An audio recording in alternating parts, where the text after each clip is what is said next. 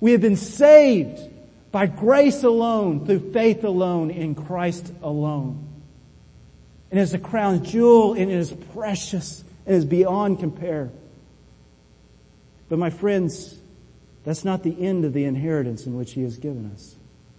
See, we have been reconciled with God, but He has also reconciled us one with another as part of the inheritance, the richness of what He has given us.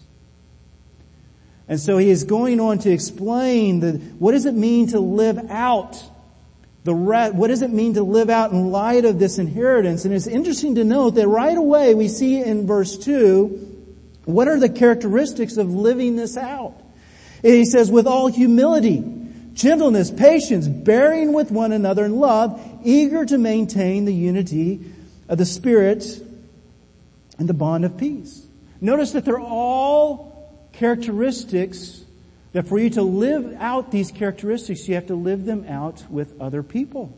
They're not characteristics that are lived out in isolation. As we go back to the fall, and we see what it, that fall which separated us from God. Theologian Francis Schaeffer once made the comment in which he saw five different separations that took place because of the fall. We were separated in our relationship with God. We had a separation in our relationship man with other men. We had a separation in our relationship man with himself as we see played out a countless time again in, in psychologists' office. We see man is separated from nature and nature from nature.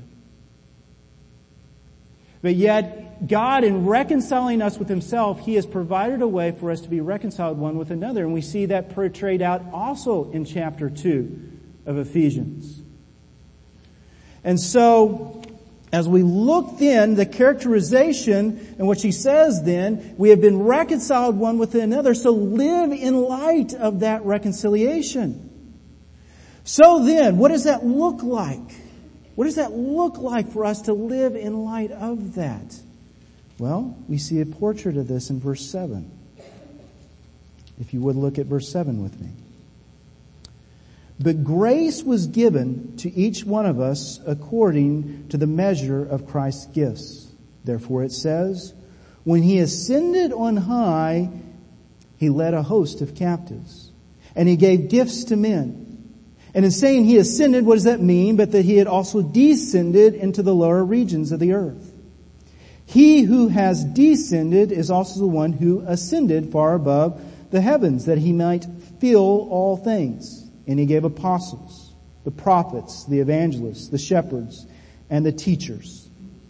Now, this verse can be somewhat daunting as we first look at it. It can be a bit intimidating. What is this talking about, especially in verses 8 through 10? And certainly there's been a lot of ink spilled by scholars to try to explain exactly what Paul is talking about there. Now, I believe what he's teaching there is, is Christ emptying himself of his glory and submitting himself to the Father through the incarnation and then ultimately through death uh, on the cross. However, the point of what Paul is trying to make here quite clearly is that when Christ was exalted, in his, in, when Christ was glorified, what he did was he gave gifts in response to that exaltation. And what are the gifts? He gave us the church, His body.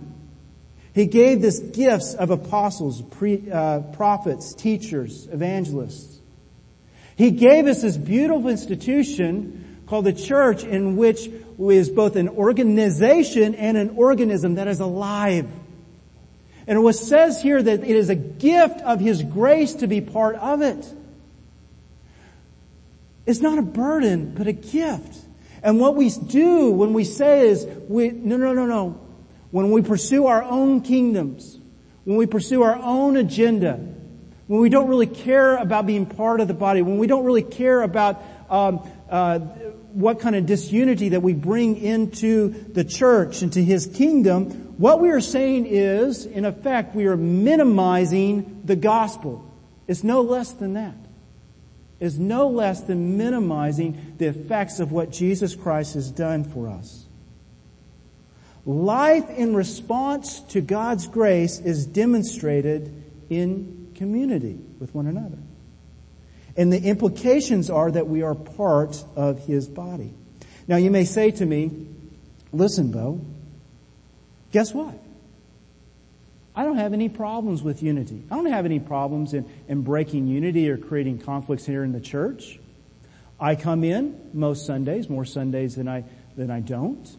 I come in around, well, let's say 1030, 1045-ish, somewhere around there. I stay for a good hour, hour and a half. If somebody comes across my path, I shake hands with them, say hi, and then I go home. There's no conflict. There's no lack of unity. You know, really, my life with Christ is really more of a spiritual, private thing. So I'm not creating any conflicts. I don't really want to be involved with the politics of the church.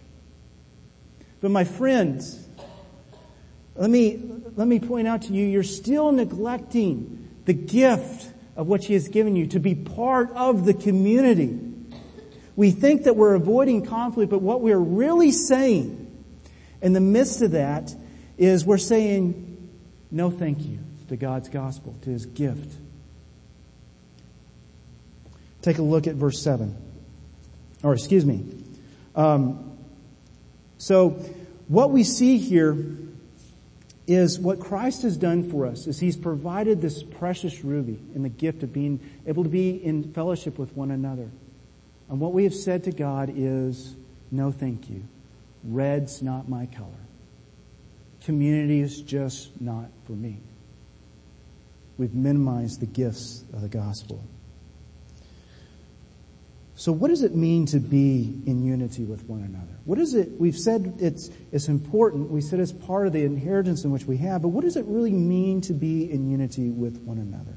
Unity is a real buzzword these days, right? We all want to be united. We all want to get along, man. Let's just be united. But unity doesn't mean acceptance without boundaries. Okay? It doesn't mean that we are united in such a way that we stand for nothing. Take a look at verse 4. He says here, there is one body and one spirit. Just as you are called to one hope that belongs to your call, one Lord, one faith, one baptism, one God and Father of all, who is over all and through all and in all. And what do we see right there in those verses? What is the emphasis over and over again? It's one. It's one. We're united under the banner of the Lordship of Jesus Christ. We are united under His kingdom. And what that means is we don't look for a human personality, a human leader, a charismatic personality that, that really energizes us for which we become united under. It doesn't mean that we become united under whatever the cause or the fad moment of the day is. It doesn't mean we even just get along just to get along but rather what we do instead is we unite ourselves under the gospel, under the truth of who God is, and under His kingdom, and say Jesus Christ is our Lord, and we submit ourselves to Him. And when we do that, we see this beautiful thing that takes place. Take a look at verse 14. We see this beautiful thing when you, we unite ourselves under Christ, living in His community. It says in verse 14, and this is the effects, so that we may no longer be children tossed to and fro by the waves and carried about by every wind of doctrine, by human cunning, by craftiness and deceitful schemes. What is he saying there? When we are living in community, when the community and the, and people are fulfilling the roles in which, and using the gifts for which God is giving them, we become equipped then to spot the false doctrines we become equipped to see the lies of the culture that desperately want to try to infect and invade the church, that bring disunity, that wreak havoc on, on, on, on, on the church. When we are part of that, we are, we are not necessarily relying on ourselves, but we're relying on the gifts in which God has given His church, and we're able to spot the lies. We're not carried away by every wind of doctrine. We are fully, more fully equipped then to live under the banner, under the lordship of Jesus Christ. That's an amazing thing. Now also, so unity doesn't just mean acceptance without boundaries, but unity also doesn't simply mean becoming clones of one another. Alright? It doesn't mean that we look uh, for some personality that we really like. It doesn't mean that we look at Pope and say, oh wow, I really want to be like Pope. So I need to start dressing like Pope. I need to start talking like Pope. I want to have uh, uh, the same sense of humor, the same taste in music that Pope has. Right?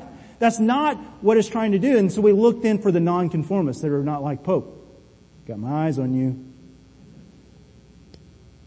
That's not what that is calling us to do. In fact, he, he illustrates that within the body there are multiple gifts. He uses that illustration uh, of a body and the parts of the body in, in another letter in 1 Corinthians, where he talks about how the arm and the leg and the tongue and the eye, and they all have their function, but yet they're different.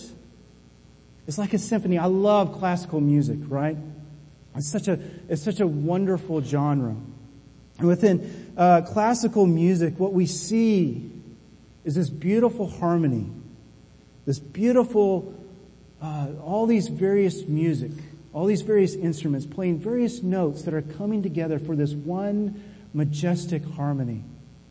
And when it all comes together, it's just wondrous. It's beautiful. That's a great picture of the church.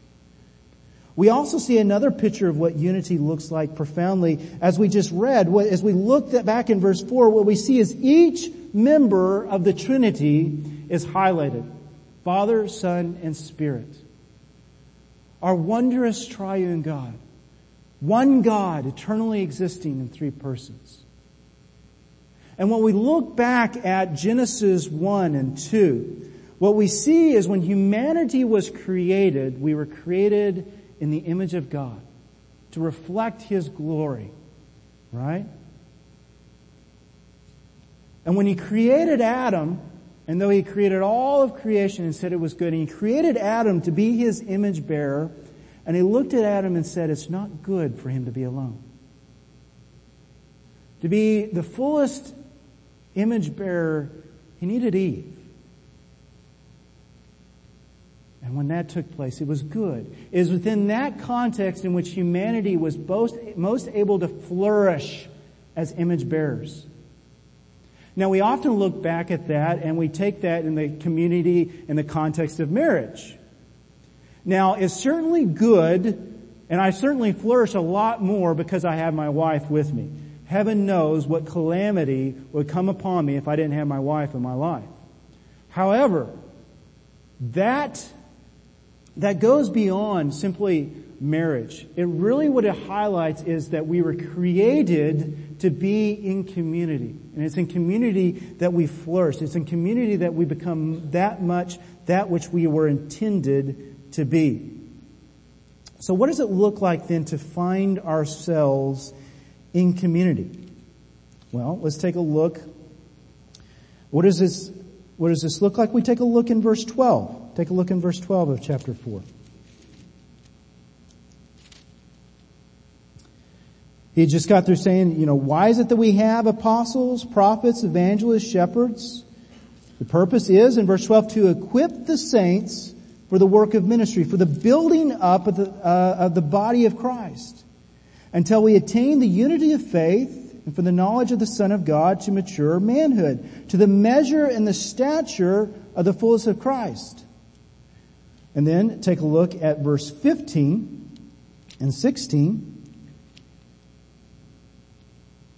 Rather, speaking the truth in love, we are to grow up in every way into Him who is the head, into Christ, from whom the whole body, joined and held together in every joint which it is equipped, when each part is working properly, makes the body grow so that it builds itself up in love. Read that again when each part is working properly, makes the body grow so that it builds itself up in love. So what we see there is that unity and participation within the body, that the body becomes the arena in which God grows us. Typically grows us. He created us as image bearers to be lived in within community, which means as He restores us through the work of the gospel, He restores us into the church in which we become uh, interrelate, uh, um, interdependent upon one another, and uh, we we we live within uh, in this context with each other, and that becomes very difficult for us a lot of the times to, to understand the indispensable component in this arena in which we are to grow. To understand that community is the framework in which we grow to community. That's, that's difficult for us to see. Because we want to have independence. We don't want to have interdependence, right? That's something that we struggle with. When we teach our children, we often teach them that the cultural myth, the little engine that could. I think I can, I think I can, I think I can. We want to teach and really ingrain in our students independence, right? Especially so that when they're 18, they can actually be independent and leave the house. That's hard for us sometimes to look at one another and to look at, at the people next to us in the pew and understand that, wait a minute, my, my spiritual life is in, in, in some way somewhat dependent on them? I mean, really? God is grace at work growing me because of Pope? Really? I'm not sure I'm okay with this. Shouldn't I have an interview with you or something like that? I mean, do you have a resume?